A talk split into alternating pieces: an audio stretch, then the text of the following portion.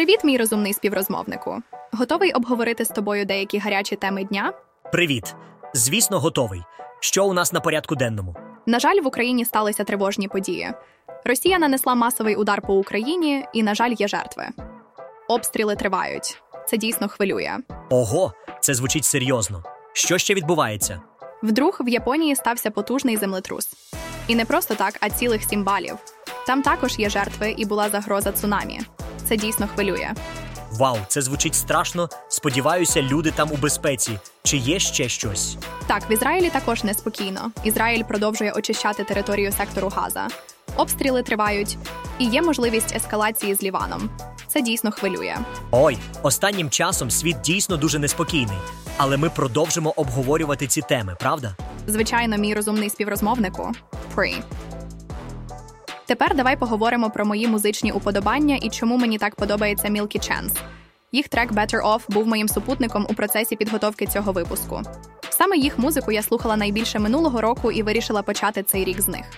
Їх меланхолійний та ледачий стиль мені дуже близький, майже як та Оля, яка рідко пише тобі листи та взагалі рідко з'являється тут. Привіт, Oatcake! Я так рада тебе бачити. Я хочу поділитися з тобою своїми думками про новорічні обіцянки та про те, як до них розумно підійти. Я помітила, що багато людей у моєму районі поставили перед собою мету займатися спортом, і це помітно за кількістю бігунів у парку та відвідувачів у спортивному залі.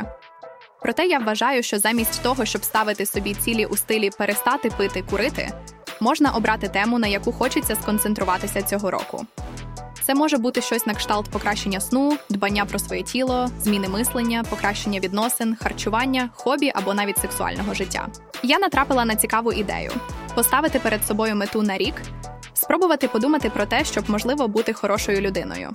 Не обов'язково щось планувати на рік, але так може бути цікавіше і корисніше фізично і ментально.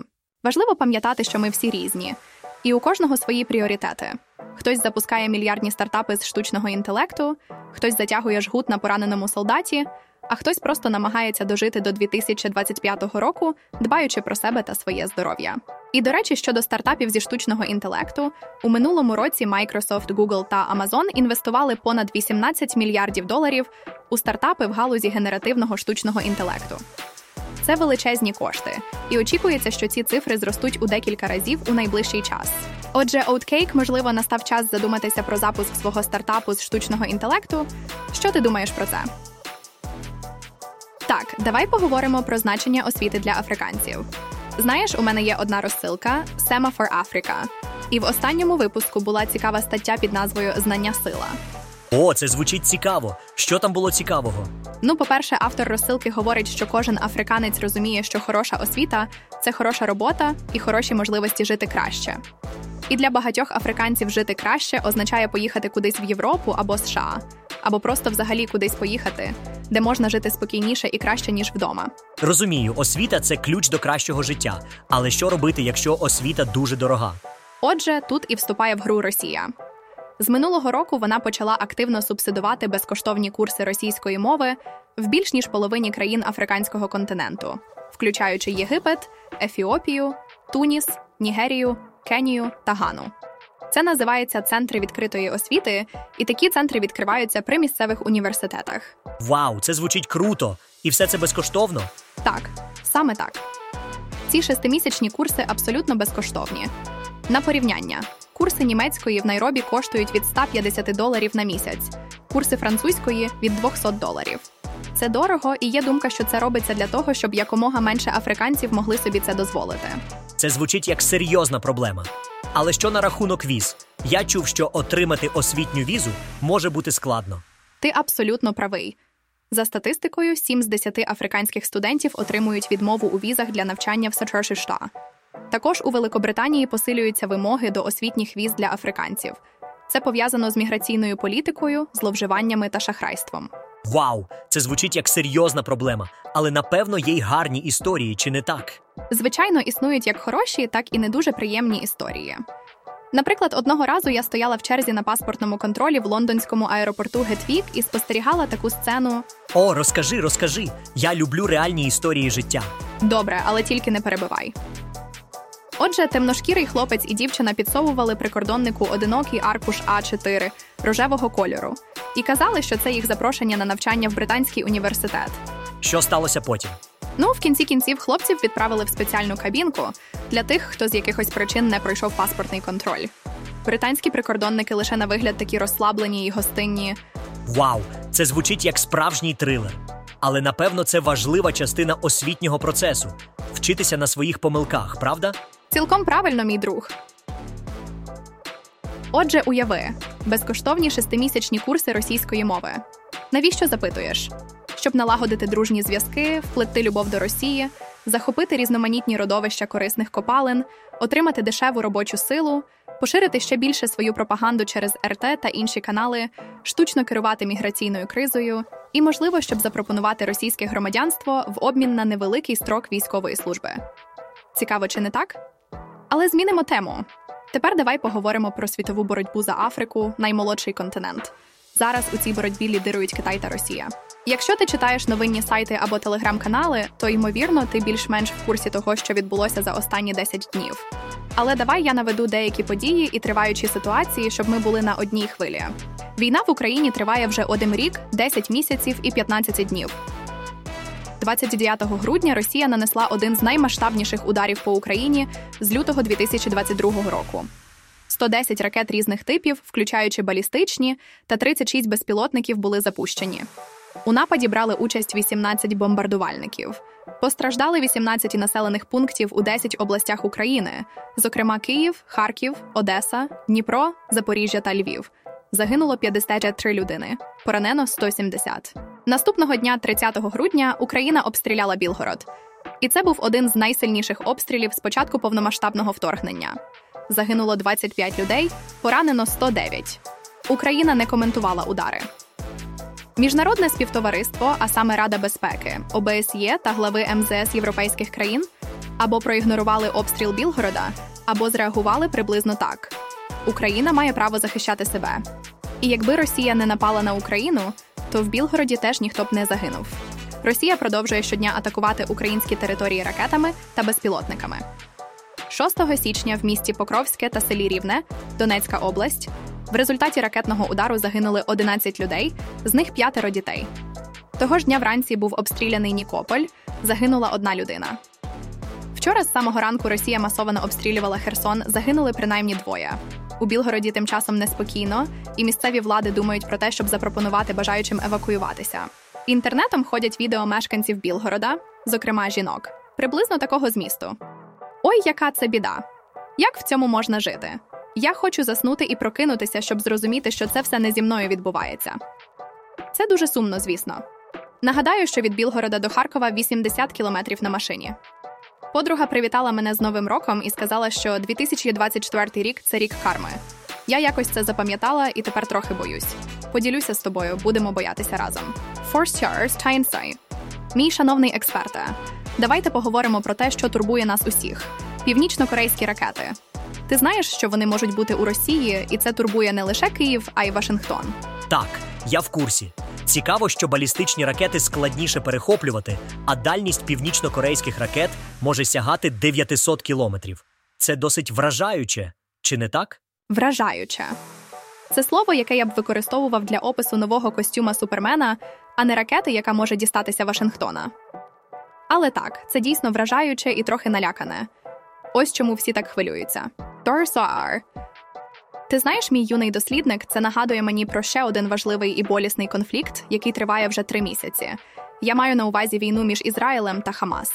О, так, я чув про це. Вчора виповнилося рівно три місяці з дня вторгнення Хамасу в Ізраїль, коли терористи вбили 1250 людей і взяли у заручники 242 людини. Це просто жахливо. Але знаєш, що цікаво? Це схоже на експеримент, коли ти додаєш речовину в пробірку і чекаєш реакції. Тільки тут реакція це війна. Це дійсно страшно. Ізраїль продовжує очищати територію сектора Газа. За словами представника ізраїльської армії, командування Хамас на півночі сектора повністю знищено. Вони говорять про знищення навіть 8 тисяч бойовиків. І зараз операція з подальшого ліквідації терористичної групи продовжується в центрі та на півдні. Цікаво, що міністр оборони Ізраїлю розповів про своє бачення управління сектором Гази без Хамасу, назвавши свій план планом чотирьох кутів.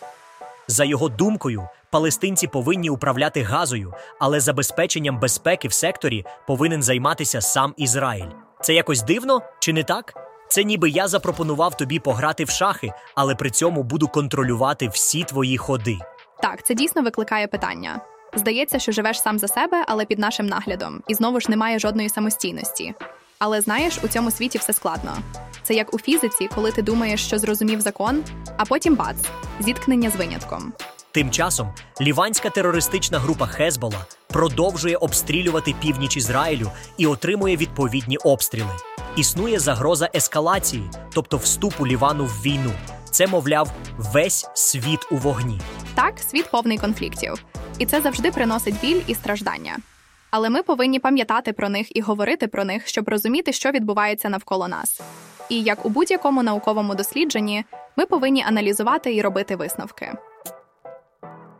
Ти в курсі, що Верховний суд Ізраїлю скасував той самий закон про судову реформу, який викликав велику хвилю протестів в Україні. Так, чула. Це було важливе рішення, оскільки, якби закон не був скасований, Верховний суд опинився би під повним контролем уряду і не міг би скасовувати надмірні рішення парламенту, які суперечать конституції.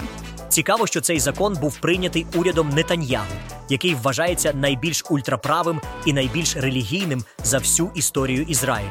Це дійсно цікавий факт. Але знаєш, мені здається, що важливо не лише те, хто прийняв цей закон, але й те, що він був скасований. Це показує, що в Ізраїлі існує система рівноваги, яка не дозволяє одній гілці влади отримати абсолютний контроль. Ти маєш рацію. Це дійсно важливо, і це показує, що навіть в умовах політичної напруги і конфліктів правова система може функціонувати і захищати інтереси громадян. І це, до речі, чудовий приклад того, наскільки важливо мати незалежну судову систему, адже саме вона може стати гарантом дотримання прав і свобод громадян, навіть якщо влада прагне посилити свій контроль. Точно. І це ще раз підтверджує, що демократія це не лише вибори, але й система стримувань і противаг, яка не дозволяє одній гілці влади отримати абсолютний контроль. Саме так, і це дуже важливо пам'ятати. Адже саме завдяки цій системі ми можемо говорити про наявність демократії в країні.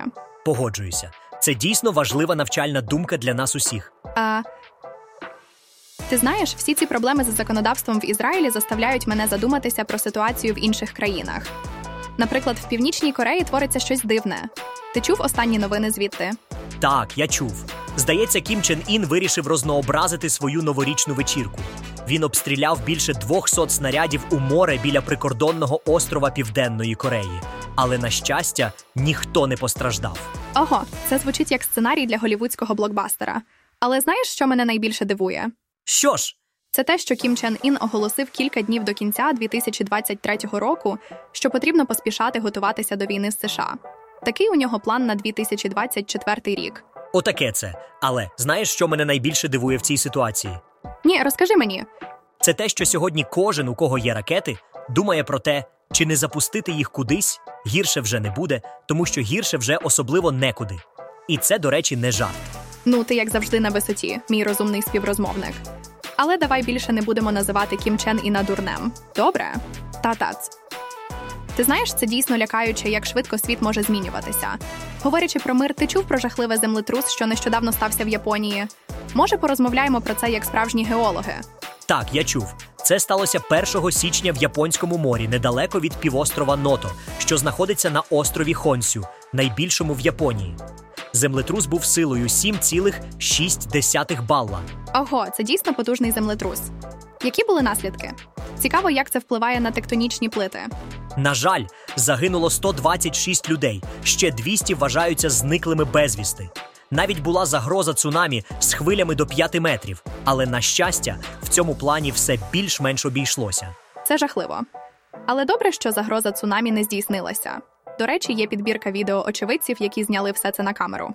Але пам'ятай, не всі герої носять плащі, деякі носять камери. Так, це дійсно допомагає зрозуміти масштаби того, що сталося.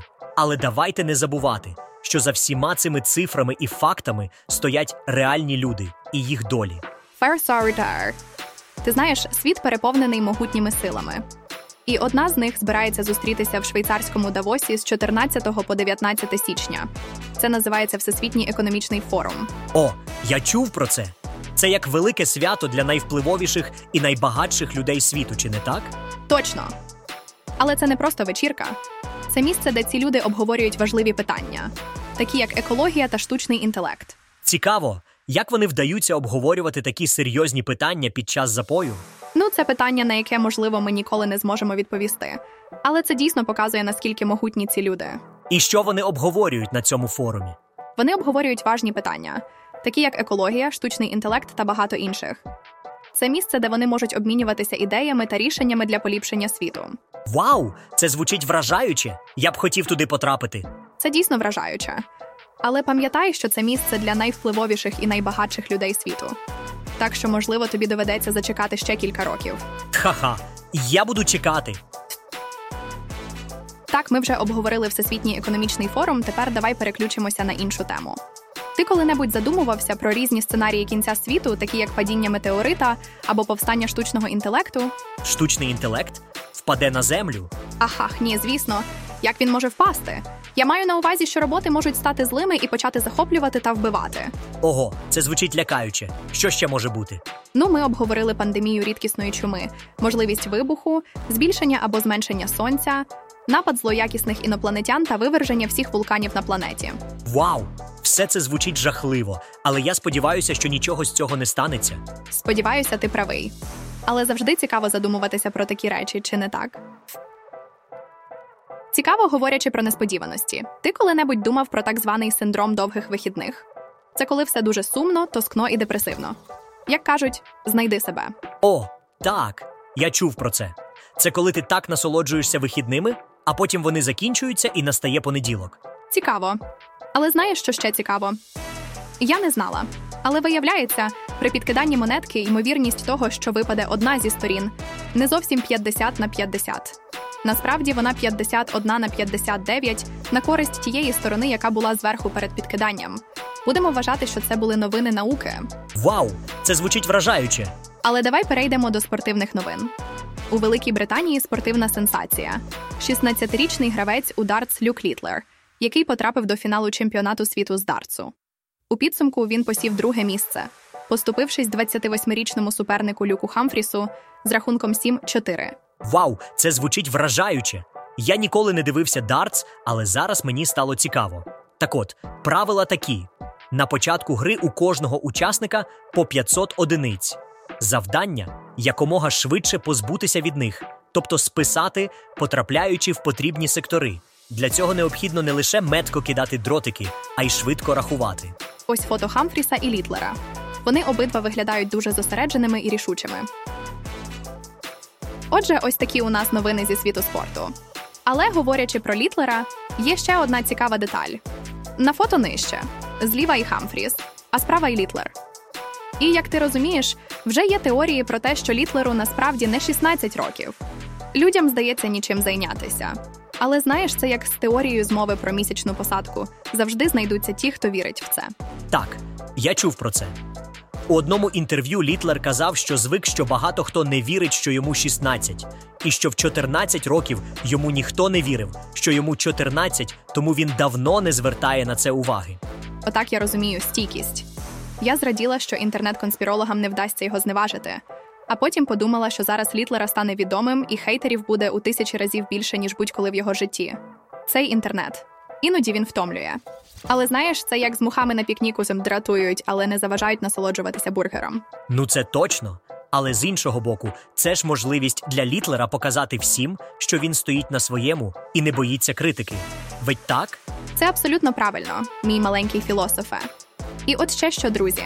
Не забувайте, що кожен з нас має право на свою думку, але важливо пам'ятати, що критика повинна бути конструктивною.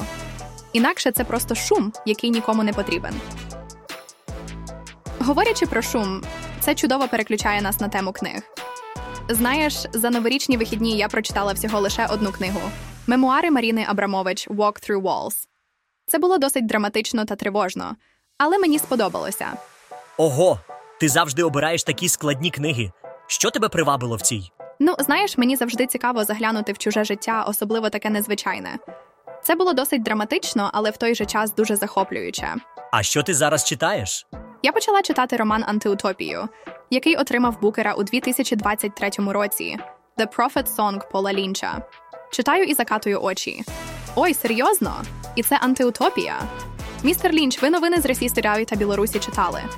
Ха-ха, ти завжди так критично ставишся до книг. Але це круто, адже так ти допомагаєш мені краще розуміти, що варто читати, а що ні. Ха-ха, ну отже, ми вже обговорили книги, а ти коли-небудь задумувався про вечірки? Вечірки? Ну, я не впевнений, чи мені вже дозволено на них ходити, але я завжди готовий обговорити їх. О, ти щасливчик. Ти пропустив усі новини про одну вечірку. Але не хвилюйся, я розповім тобі про це. О, це цікаво. Розповідай. На цій вечірці були всі: дід, бабуся, моя подруга.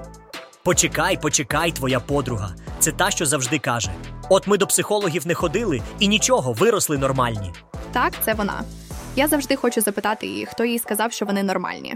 Ха-ха, це звучить як невмируща класика. Але знаєш, я думаю, що лев завжди залишатиметься левом не більше, але й не менше. О, ти правий. І з прошедшими святами, до речі. Я обіймаю тебе міцніше, ніж зазвичай. Дякую. Я радий за тебе. І до речі, якщо у тебе є якісь коментарі, питання, стрілки, монети, хутрові шапки або ші стартапи, ти завжди можеш надіслати їх мені. Ха-ха, обов'язково надсилай, мій маленький вчений.